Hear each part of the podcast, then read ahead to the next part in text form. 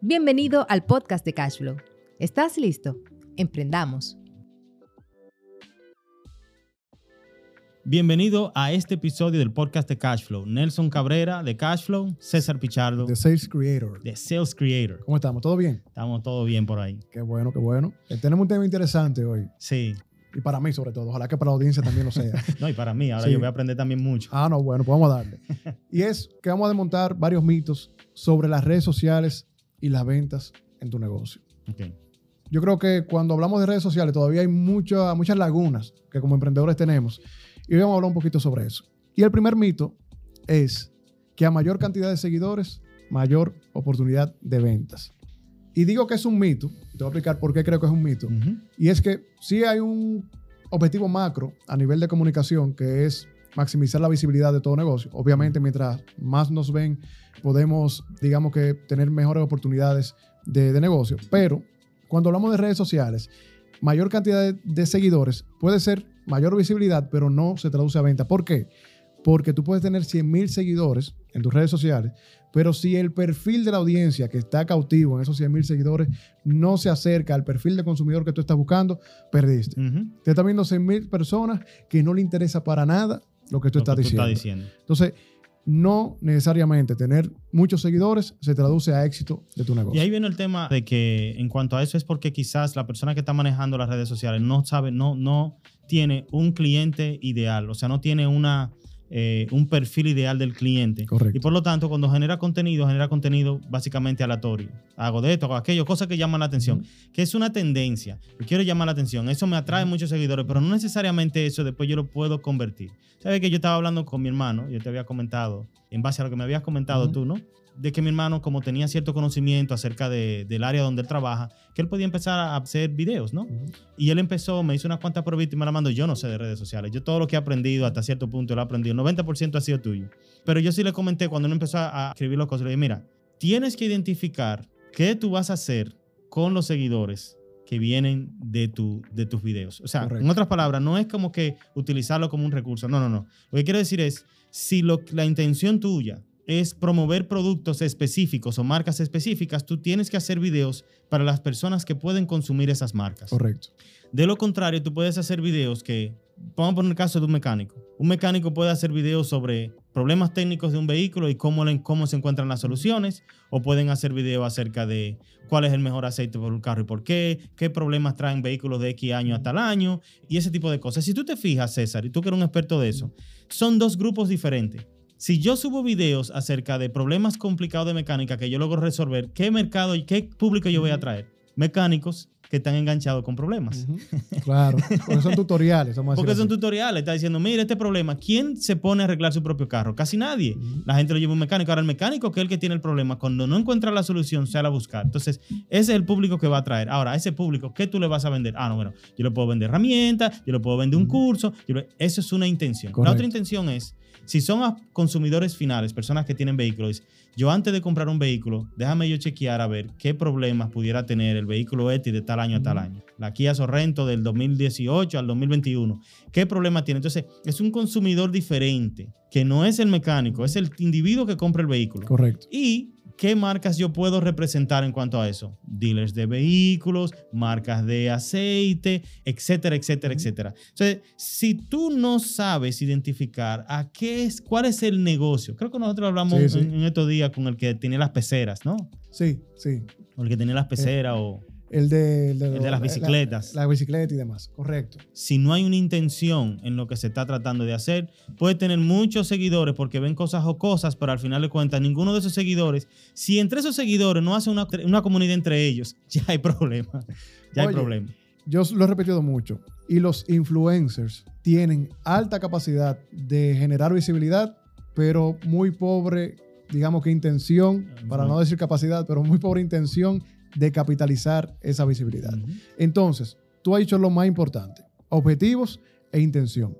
Si la comunicación no tiene objetivo claro ni intención, no estamos haciendo nada. Entonces, la única forma de yo capitalizar la comunidad o la audiencia que estoy creando en mis redes sociales es atrayendo el perfil de usuario que realmente se puede convertir en mi cliente en el mediano o largo plazo. Porque las ventas tampoco son inmediatas en medios digitales.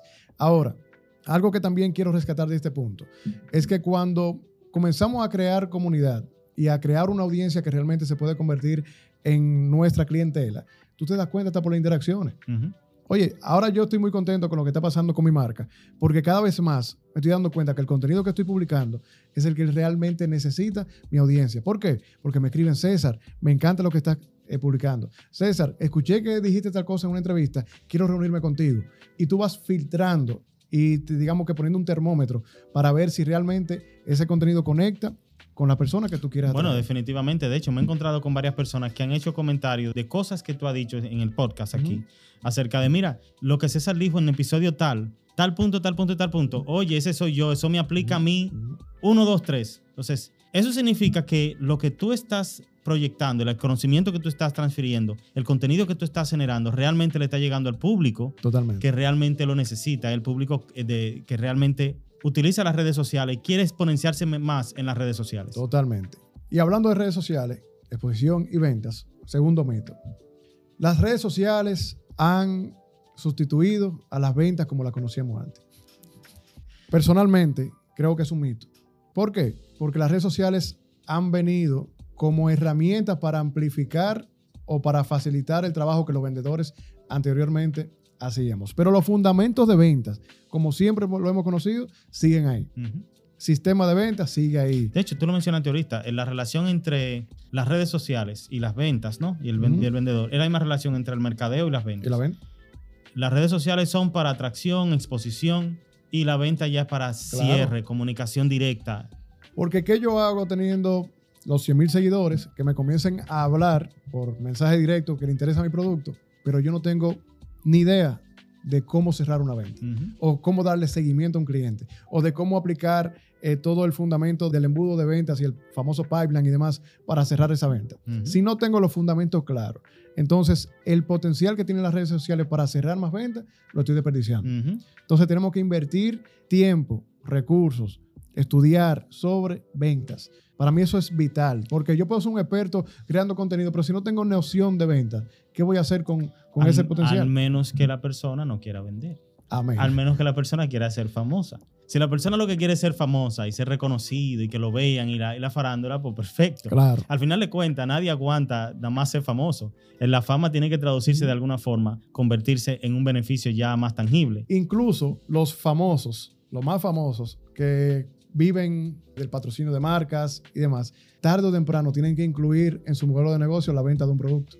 Y que obligado. obligado. Bien, sacan tequila, sacan eh, X o Y, Airbnb, que sé yo qué. Siempre entran la venta de un producto para poder capitalizar. Bueno, yo me encontré, me encontré extraño. Tú sabes que tú, has visto el- el- tú conoces a Ben Shapiro. Sí, sí, Ben Shapiro, muy conocido, es un, un judío, pero un tipo joven, sí. que realmente es, podríamos decir, conservador, ¿no? Y ellos siempre están haciendo videos, tienen ya una cadena de programas en YouTube y patrocinan también a otros. Y hablan sobre la conservador, que son cosas políticas. Sin embargo, me llamó la atención que yo siempre había visto clips de él en redes sociales ya cortados o, tú sabes, bien ya cerraditos, ¿no? Y me, me ha tocado ver algunos episodios. Y en los episodios, el tipo pone anuncio, anuncio. yo duermo en la, la cosa de piloto y digo yo, wow. ¿Por qué? Porque todo eso que él está hablando y conocimiento tiene que traducirse de alguna forma a dinero, porque para sostener eso Claro, se requiere de dinero. totalmente. Entonces, la fama por la fama no sirve. Ahora, si la persona lo que quiere es ser famosa, que publique lo que sea. Si quiere enseñar a sus amigos que tiene 200 mil seguidores, pues hasta lo puede comprar si todavía se venden. Ujú. Pero al final de cuentas, si tú quieres convertir eso en un resultado ya tangible final, financiero, monetario, tú tienes que trabajar la otra parte. Y es como dice Gary Vee, estamos en la época de la atención. Ahora, esa atención tiene que estar focalizada. Porque, por ejemplo, nosotros que hablamos de negocio, a mí no me interesa que alguien que no le interese para nada el mundo de los negocios me esté escuchando, a menos que sea para aprender y educarse, porque eso es parte de nuestro propósito. Queremos educar al que no tiene ni idea. Pero si no está, Si no es relevante. si no es relevante para ese perfil, entonces, ¿de qué vale ¿De que, que me esté escuchando? Entonces, eso es muy importante. Mito número tres. Simplemente publicar mi producto en redes sociales se traduce en ventas. O sea, que yo subí una foto de mi celular que lo estoy vendiendo, ya yo lo voy a vender. Y no es así. Es un mito. ¿Por qué? Primero, como dice Gary Vee que estamos en la época de la atención, a mayor capacidad y sobre todo lo que ha democratizado las redes sociales de que nosotros como seres humanos podamos publicar más y estar haciendo más ruido, señores, la atención se diluye demasiado en medios digitales. Entonces, para que un producto se venda en medios digitales, requiere de marca, requiere de contenido de alto valor y requiere de intención. Ujú. Entonces, publicar el celular no es suficiente. Ujú. Tengo que utilizar mis redes sociales, y lo repito muchísimo, como una plataforma de generación de confianza. Ujú. Yo atraigo personas, pero cuando yo la traigo a través del contenido, ¿cómo yo hago que esa persona confíe en que yo soy la persona adecuada para venderle ese producto? Y ahí entran muchísimas variables, pero entre ellas podemos mencionar, primero, construcción de marca. Número dos, social proof. Nelson, mira, yo necesito que tú me hagas un testimonio de que yo te, te he dado resultados trabajando lo que estamos trabajando. Entonces, entran un sinnúmero de variables que nos ayudan a que el contenido que publicamos en redes sociales facilite la venta de un producto. Entonces, Bueno, sí, es, como cerrar, cerrar el ciclo de la necesidad que tiene un cliente y del proceso que él, el journey, el proceso que él corre, eh, que él corre para él poder adquirir ese producto. Ujú. Ejemplo. Bueno, me ponen una foto de celular. No, me pasó hace un tiempo que le fui a comprar un celular a mi papá y estuve buscando tiendas así mismo por Instagram y eso. Me encontré con una tienda específica que no era muy reputacional, porque como yo no ando, no tenía Claro. mucha reputación, pero como no. Pero me di cuenta en el proceso de ahí que era un engaño, que era tú pagas la cuestión, no te lo mandan, te ponen una dirección que no es. Las redes sociales y el conocimiento que tú puedes adquirir por ahí, me dio a entender de que habían cosas que a esa empresa le faltaba y me dio de una vez el riesgo. Hay un tema, ven acá, ellos pusieron que ellos están en tal sitio, pero en realidad dicen aquí que están en tal sitio y esa me generó desconfianza. Al final de cuentas, yo lo compré en otro lugar que sí me generó confianza, que estaban en las redes, que me contestaron cuando yo le hablé, que tenían un lugar donde yo podía ir. O sea, hay una serie de factores que deben de tener y que se utilizan, las redes sociales se utilizan como una forma de, como un megáfono, vamos a llamarlo así, es como para anunciar, yo voy a educarte, yo te voy a anunciar lo que nosotros tenemos internamente, que tú no vas a nunca conocer eso, al menos que tú vengas a la oficina de nosotros, Totalmente. que tú vengas a mi negocio, por las redes. Y algo interesante, siguiendo tu línea, es que las redes sociales funcionan para eliminar las objeciones por adelantado Sí. que tiene tu cliente. O sea, si ya yo sé que para comprar un celular, tú me vas a poner diferentes objeciones. Puede ser precio, puede ser seguridad de transacción, puede ser calidad del producto. Yo comienzo a trabajar a nivel de comunicación y contenido todas esas variables para por adelantado eliminar esas objeciones. Exacto. Entonces ahí entra la estrategia, ahí entra el contenido, ahí entra marketing, ahí entra todo ese proceso de venta que influye en el ecosistema comercial que podemos utilizarlo para facilitar a que el vendedor o el gestor del negocio pueda vender por redes sociales. Si eso no está cubierto, créanme que se va a complicar muchísimo el cierre de ventas. Bueno, hay un tema, si hay productos que con redes sociales se venden, se venden rápido y se venden solo. Ahí te voy a cosas que yo he visto. Un ejemplo, a las mujeres le encanta comprar vestiditos por, por Instagram. Instagram es una red social que al principio era para fotógrafos, que subían fotos y eso. Pero al, al final se dio, se presta mucho o se prestó mucho se, o se desarrolló en básicamente una tienda. Porque ahora la gente, como todo es foto y la gente compra por la vista, por la, por la gente, obviamente las redes sociales como Instagram es el medio adecuado Claro. para eso. Pero veo muchísimas mujeres comprando cosas por ahí. Gente que son particulares, que venden, que compran en otro lado, que traen y lo venden. Y las mujeres se enamoran de los vestidos y obviamente viene la parte que tú decías, la parte de venta. Yo quiero, ya hay una emoción, yo quiero ese vestido, me queda bien, wow, qué chulo.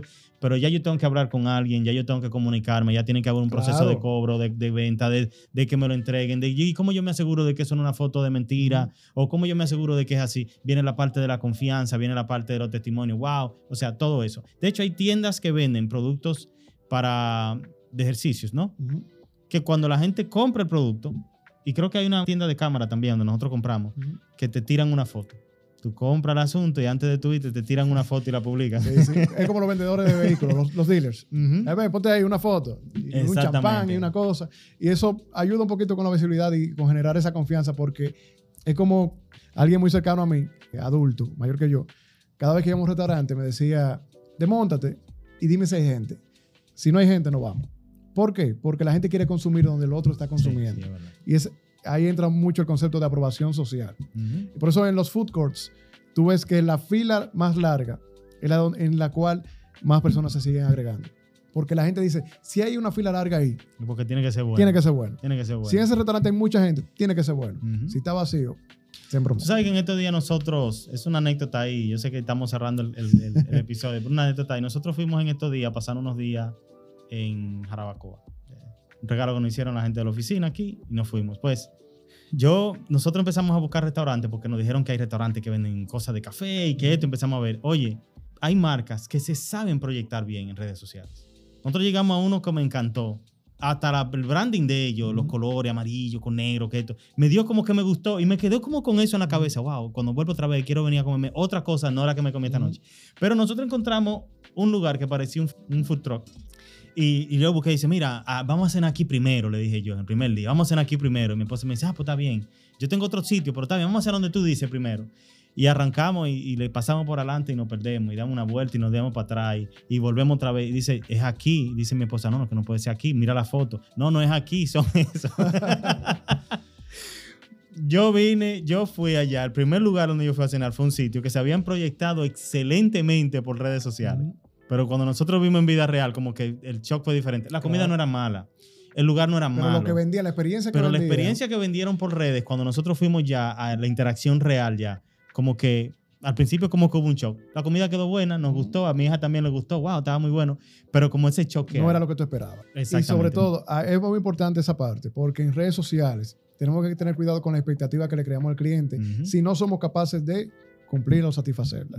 Es como que yo diga que Cashflow es el software que te va a resolver X o Y y cuando el cliente lo adquiera, no lo es. Gracias a Dios sí lo es. Así que Claro. entren a cashflow.do y descubran el software contable que va a hacer que operen mucho mejor su negocio. Entonces, volviendo hacia atrás, volviendo hacia atrás, las expectativas hay que tener cuidado, sobre todo cuando tú no estás en capacidad todavía de satisfacerlas por más intención que tú tengas. Porque yo tal vez puedo tener intención de hacer un gran cambio en un negocio.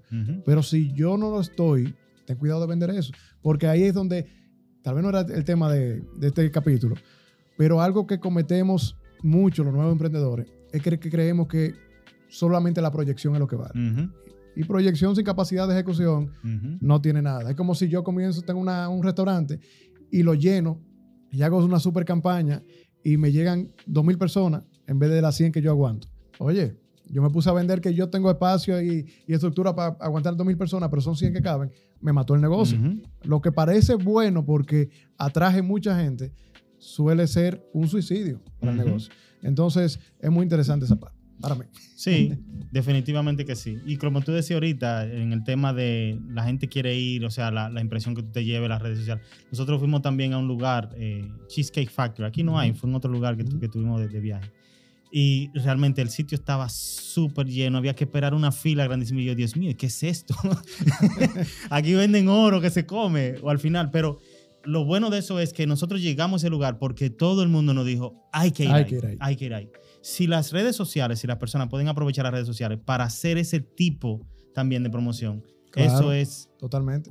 Y es el rol de las redes Y sociales. el rol de las redes rol. sociales. Pasa que nosotros lo hemos desvirtuado un poquito. Sí. Bueno, eh, si no hay más nada que hablar, Nelson, ¿No? gracias Excelente. a toda la comunidad de Cashflow por escucharnos. Espero que les guste el contenido. Y si les gusta de verdad, compártanlo, suscríbanse y sigamos aprendiendo sobre estos temas que tanto nos competen a los que estamos haciendo crecer los negocios. Así que hasta la próxima. Chao. Bye bye.